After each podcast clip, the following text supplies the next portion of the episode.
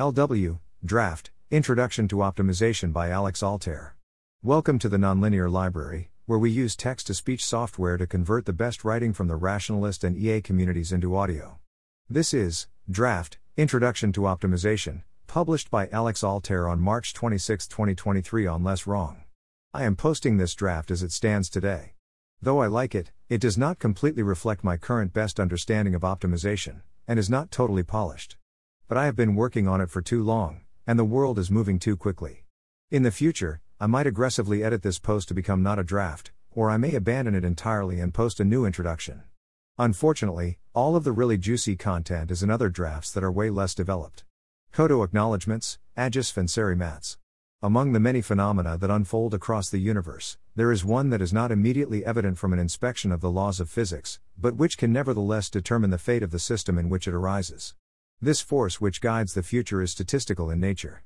But once it arises, things are not the same. The way that things will go instead is dependent on the exact nature of the force which just so happens to arise. We will call this phenomenon optimization, which is meant in the most general of terms. This concept of optimization has a very long and thorough history of discussion on less wrong. This sequence is built on top of that history. But this first post is written to someone who hasn't necessarily encountered any of it before, it is largely my attempt to distill all the work that has come before. If you are familiar with the previous work, and you have questions or comments about how this framework relates to it, check out this post. Toto link. What and why? Optimization is a word used both formally and colloquially, and thus it has many uses and connotations, technical and non technical. You may be coming to this post with one of those other meanings firmly in mind. If you are not a regular reader of Less Wrong, then it's pretty unlikely that the meaning in your mind matches the meaning in this sequence, though by the end of it, I hope you are convinced that I've captured the intuitive notion. And if you are a regular reader of Less Wrong, there are a few other concepts that you might think I mean. Take a look at this footnote for some example of what I do not mean. What I mean by optimization. Our ultimate goal is to formalize an intuitive concept. Sometimes, you can watch something happen and just know that it's basically randomness. And other times, you watch something and just know that something non random is happening. These two patterns are following the same laws of physics. And yet, the latter one is highly conspicuous. The thing that's happening is somehow unusual. Something special. The system is pushing against probability. An example of optimization is what's called numerical optimization. If you watched a computer performing numerical optimization, you would see it finding values of a function that got closer and closer to the minimum. It might jump around a bit, but it would improve over time. You could tell that it wasn't randomly guessing. Feedback loops, both positive and negative, are other classic examples. Another is humans. If, from some disinterested perspective, you watched a human for a while, you would see them doing many peculiar specific actions, and then occasionally some big effect would occur. From this disinterested perspective, you would see them doing things like reading a manual, and then driving to a store to pick up a oddly shaped piece of metal.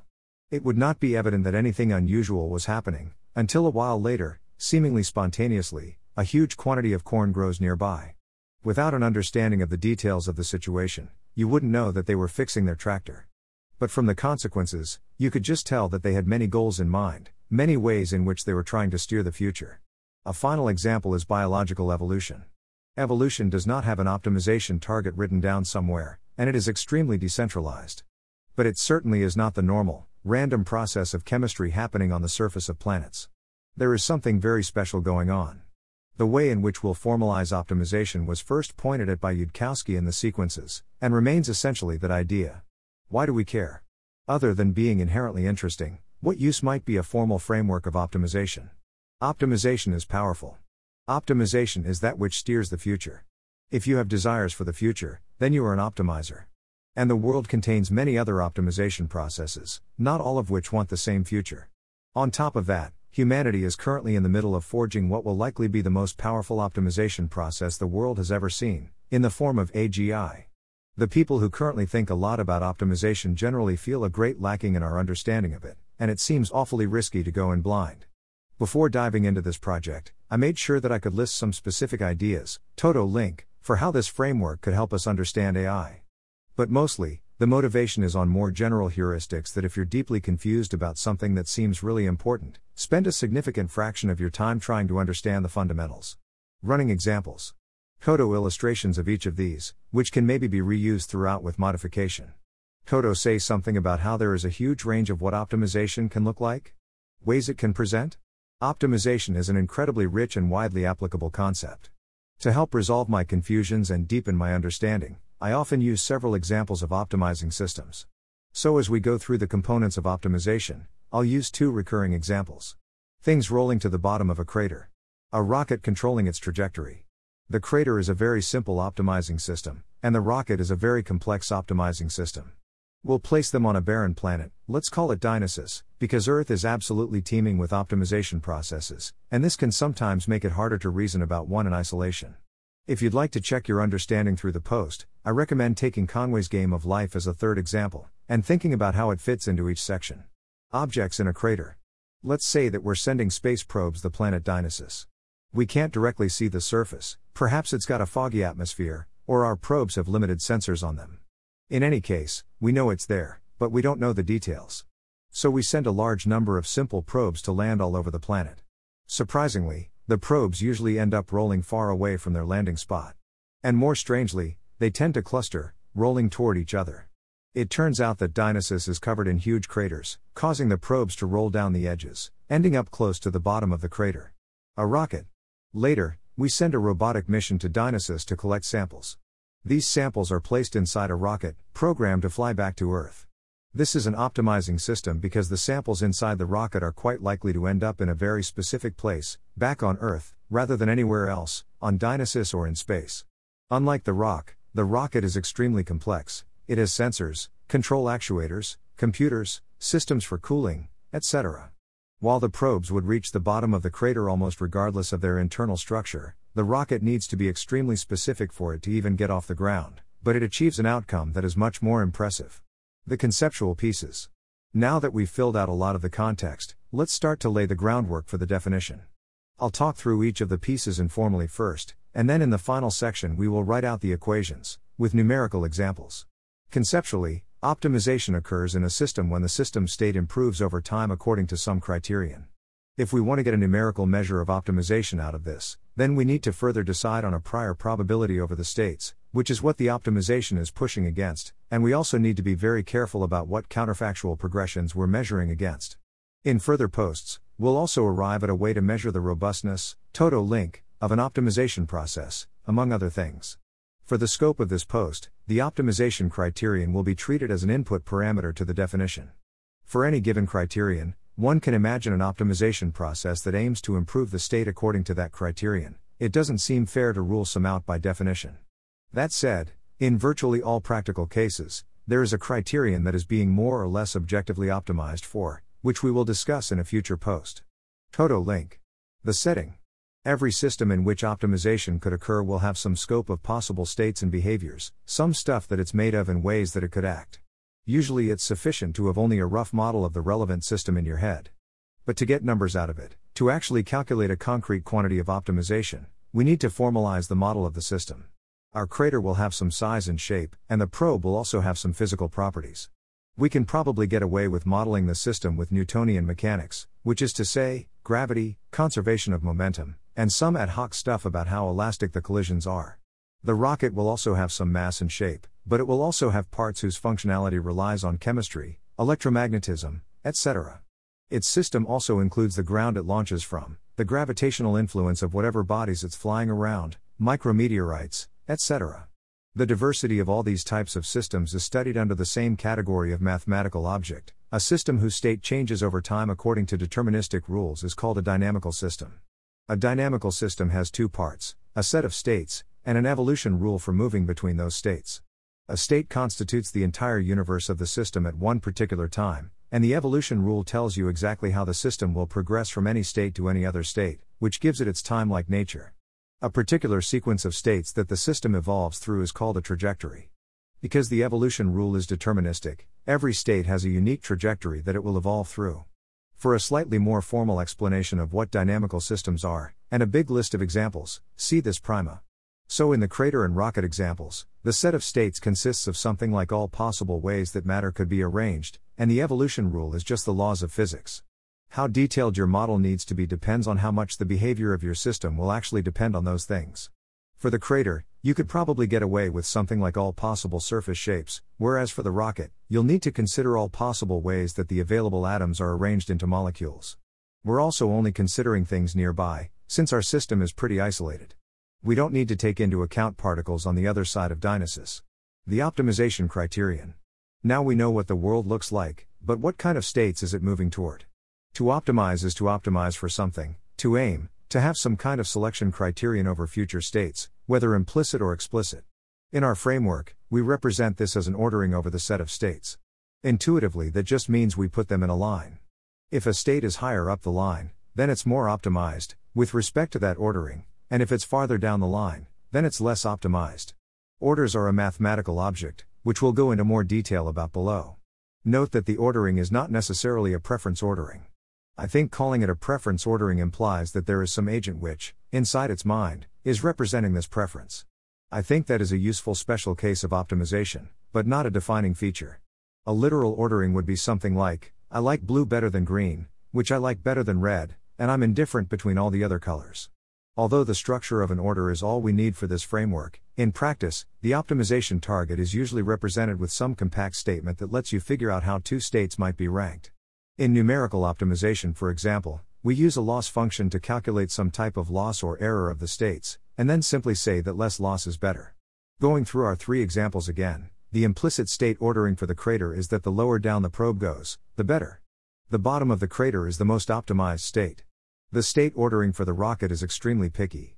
Basically, any state where the sample is safely back on Earth is high optimization, and any other state is equally bad. There are some ways you could further rank states, for example, states where only some of the sample makes it safely back to Earth are better than none of the sample, but this is a pretty narrow range of states. Also note that a state is not considered higher optimization if it merely will lead to a better future state. How optimized a state is is a timeless, static feature of each state. The sample sitting inside the rocket on Dionysus is not more optimized than the sample having blown up after launch, at least not by our criterion of is the sample safely on Earth. It's entirely possible to calculate something like the expected value that the current state will lead to a better state, but to do that, you need a clear ranking of the states themselves, and that's what we're using here. The probability it's pushing against. The state ordering tells you whether the states in a trajectory are getting more or less optimized. To figure out how much more optimized, we need to know how much probability it's pushing against. And to do that, we have to have some pre existing beliefs about the probability of each state. What does it mean to assign a probability to a state? In some sense, if trajectory did land on the state, then it had probability 1, and thus it didn't push against any probability. But this is rarely what we mean by probability. If we flip a coin and it lands on heads, we don't say, well, it landed on heads, so that outcome had probability 1, and I was infinitely wrong about assigning a probability of 50% before I flipped it. When we assign a probability distribution to the states of our dynamical system, we are encoding a model of uncertainty over what state the system is or will be in. If we know absolutely nothing about it, then we can say they're equally likely. If we know some information, then we can use the maximum entropy distribution consistent with that information. Ultimately, the meaning of the probability distribution is about what we want to measure, the optimization is surprising, with respect to what expectation? The rest is standard Bayesian theory. What probability distribution should we put over the states in the crater scenario? Well, the interesting thing is that the crater causes the probes to go to roughly one location, at the bottom. But this isn't surprising after we know there's a crater there, that's what we would expect, since we know that things generally roll downhill. The thing that makes the crater interesting is relative to other possible landscapes that the probe could land on. This is why I set up Dionysus to have a cloudy atmosphere. If you just look at it from the outside, you'll know it's roughly spherical, but you won't see the surface details. If you start out the dynamical systems trajectory by sending the probe toward Dionysus, then after a certain amount of time, you expect it to land wherever orbital mechanics predicts, and then stay roughly in that spot. You might reasonably have a small probability on it shifting a bit after landing, but a much smaller probability on it moving far. How about the rocket? If we wanted to measure the optimization of the rocket in the context of total ignorance of the system, we could put a uniform probability distribution on it being anywhere in the entire volume of space containing both Dionysus and Earth. But we probably want to say we know more than that given that we're already talking about where's it starting and that it's designed to land on Earth. Perhaps we could say that we know a certain amount of energy will be released by the fuel, and assign equal probability to all outcomes that release that energy. Or perhaps we even know that the rocket will take the sample on some physical trajectory, and we assign equal probability to all orbits through space that have that level of energy and intersect the rocket's starting point. As you can see, there's not always a clear, objective way to measure optimization, it's relative to what you care about measuring against. And the more you assume you know about the system, the less surprising any, potentially, optimizing outcome will be. Calculating bits of optimization. Now that we've gone over the meaning of the various components in the framework, it's time to get more formal about all the pieces, so that we can finally define calculable measures of optimization. Throughout this sequence, I will give a few such measures. As an aside about naming, I don't call any one of these measures just plain optimization. Because of its wide usage, I think it might be best to simply use that word for the general domain or type of process, and to use more specific terms when we calculate numbers. Although I think it's fair to use the phrase bits of optimization to describe the units of the quantity that comes out of the calculations, as long as we're clear about the meaning of what's being calculated. The prior probability over states. Let's use x to refer to arbitrary states, which we'll later put on the x axis according to our ordering. Then px is the probability that our system is in state x. This probability distribution is just the standard mathematical object. Since the set of states is the set of all possible outcomes, the probabilities over them should add up to 1. Otherwise, it's up to you as the Bayesian reasoner to pick what prior information you want to be represented in the distribution. Note that the probability distribution can be a function of the time step. The distribution is an epistemic attribute which could change over the trajectory. So if state y occurs later than state x, you might a priori expect the probability distribution to shift between those times. The state ordering. We use the state ordering to calculate how much of the probability distribution the optimizing process successfully pushed against. If we landed on a state X, then states ranked lower than X in the ordering get their probability mass counted as pushed against, and state higher than X don't. With a finite set of states, it's easy to imagine ordering them, just like a deck of cards. But what about systems with infinitely many states? Or what if the system is continuous, and therefore there are an uncountably infinite number of states? How could we coherently order things that we can't even list? Fortunately, this type of object is well studied in mathematics. Order theory is about relations between pairs of objects which express an order that the elements go in. We're going to use the symbol for our relation, as in xy means that state x is ranked lower than or equal to state y. These are basically the normal less than signs etc., but we use the curvy version to emphasize that we're not comparing numbers. The things on both sides are states, which don't necessarily have any associated numerical size. For example, maybe the state my room is painted blue is better than the state my room is painted white. And we're also going to give it a subscript as in C, to emphasize that the order is not unique, and is determined by some criterion. The order is transitive, meaning that if state X is ranked lower than state Y and state Y is ranked lower than state Z, then state X is ranked lower than Z. This basically just means you can place the things along a line somehow. Our order is also total, meaning that you can compare any two states. There can't be states that are simply incomparable, because we have to know whether to credit the optimization process for getting above that state. However, our order is also weak, meaning that two states can have an equal ranking. This is to say that x psi and y cx, which we will write as x psi. It's perfectly fine if our optimization criterion is indifferent between states. In order theory, when you say that an order relation exists on a set of objects, you're essentially declaring the simple fact that all the pairs of objects have an ordering, as if there's a Platonic table somewhere that lists rows of statements like x5 cx18, false.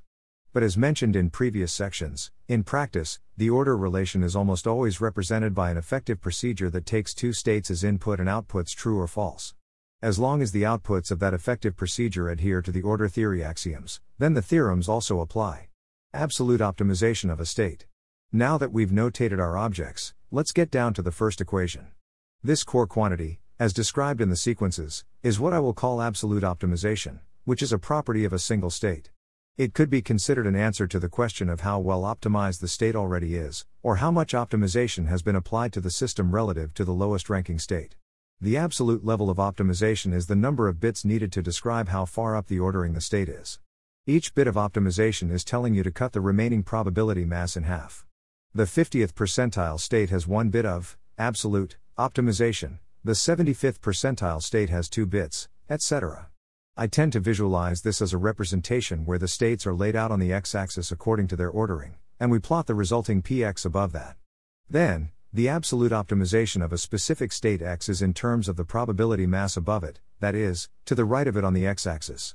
More generally, Let px be the probability mass of all states y where x psi. We're going to use this cumulative version px just as much as px, so I've made its notation simple, but hopefully it's not too similar. Then the absolute optimization of a state is. This is a standard quantity in information theory, which is sometimes called the surprisal. In our case, it is the surprisal of the event xc, which is to say, it measures how surprised we are to find that the state is ranked at least as high as x. The examples below are worked out with specific numbers, to help you check your understanding. Example 8 equally likely states.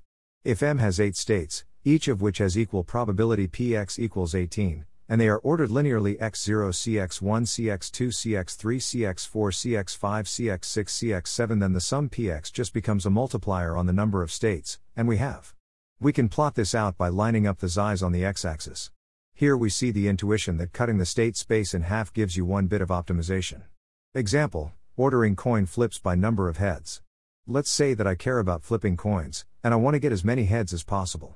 If our states consist of the outcomes of three coin flips, we have the following ordering. TTTC TTH CTHT CHTT CHHT CHTH CTHH CHHH. Or, more graphically illustrated. The eight states are in four equivalence classes. Though it is still the case that px equals 18 for every state. If we continue using these equivalence classes for our x-axis, then our two probability distributions looks like this. And the corresponding bits of absolute optimization look like this. It's interesting to note the generalization that, if you flip a coin n times, getting all heads is n bits of optimization, but getting n less than n heads is less than n bits of optimization. Relative optimization between two states. In a previous section, we gave the English gloss that optimization occurs in a system when the state moves up in ordering over time. Since absolute optimization is a property of a single state, it doesn't really fit the bill. Instead, we'll look at changes over time by taking the difference in absolute optimization between two states. The pipe notation is intended to reflect conditional probabilities, conditional information, etc. Given we started at state x, how much optimization occurred going to state y? The ordering of the arguments also matches the ordering of the subtraction. Relative optimization has several properties we would hope. Doing nothing applies no optimization. Which is also true whenever x psi. Moving up in the ranking is positive optimization, and moving down is negative. If we have a state x minus which ranks lower than a state x plus, which is to say, x minus cx plus, then where p greater than 0 because all terms p11 greater than 0, and because there is at least one such term, namely px minus. Thus px minus greater than px plus, meaning. And conversely. And more generally. As mentioned above, absolute optimization is equivalent to taking the relative optimization starting at the lowest ranking state. If we call such a state x0, then px0 equals 1, and therefore. I think that these and other properties reinforce the idea that we have captured the intuitive concept of optimization with this formalism. Unfortunately, while it's easy to work things out for extremely simplified systems like flipping coins, it's computationally intensive to do so for other, more realistic systems. In the future, we'll talk about ways to remedy this, but I hope that the framework has given you the sense that we may now have the machinery to start doing things like proving theorems about optimizing systems. Next up. Hopefully, you now have just enough of a sense that optimization can be crisply measured, at least in principle. There are a number of other aspects and related concepts that can make thinking about optimization confusing. I treat some of these in an upcoming post, and show how this framework lets us grapple with them numerically. My ultimate goal here is to help people working on AI alignment get fundamentally deconfused about what AI is. To that end, another future post describes my speculations about how one might be able to apply this framework to AI risk. Again, reminder that this is a draft, and thus this is not necessarily what is next up. One of the most common technical meanings is numerical optimization. In this case, one has a mathematical function and is trying to find a minimum or maximum value of that function. This is not what I mean, here we will be working with a much richer collection of systems. In the seminal AI safety paper Risks from Learned Optimization, PDF, they give the following working definition. We will say that a system is an optimizer if it is internally searching through a search space looking for those elements that score high according to some objective function that is explicitly represented within the system. This is also not what I mean, it is much more restrictive about the mechanism of optimization than we want. More generally, there's a related concept of agents or utility maximizers. These are constructs that go around an environment forming beliefs about it, modeling the effects of their own actions, and choosing to act according to some kind of reward signal or explicitly represented objective function. This, too, is much more specific than the concept we define here. All of these concepts are examples of what I mean here by optimization. They can be analyzed within this framework. But they're all too specific for our purposes. Also, note that it is emphatically not a utility function. That would be an even stronger claim about the nature of the optimizing process. We know which states are better or worse, but it turns out that we do not need any concept of how much better or worse. My understanding is that utility assignments are for making decisions between probabilistic outcomes, and that is not something we need for measuring optimization. The prior probability distribution that we speak of elsewhere is unrelated to this, that represents what we think the probability of states is, and not what the optimizing process thinks the probabilities are. I also don't feel confident about any of the specific terms I've chosen, so I invite you to discuss in the comments what they should be. As an analogy, the word energy is widely used, but when we do calculations, the equations are usually telling us the amounts of specific kinds of energy as defined in particular models kinetic energy, gravitational potential energy, electrical energy, binding energy, mass energy, etc. We use the word energy for the broad concept, as well as colloquially, as in you have a lot of energy today. And we also give the same unit name to all the types, namely joules. You might wonder why I don't use some function cx that converts the states to numbers in a way that matches the ordering, and then use the normal less than or equal to relation. There are a couple reasons. One is that c would not be unique, using d equals 3c plus 5 would give the same ordering. Another is that with infinite sets, orderings can be more exotic. Overall, an ordering is a more abstract concept than just the size of numbers. And similarly for c, c and c these things act in the intuitive way.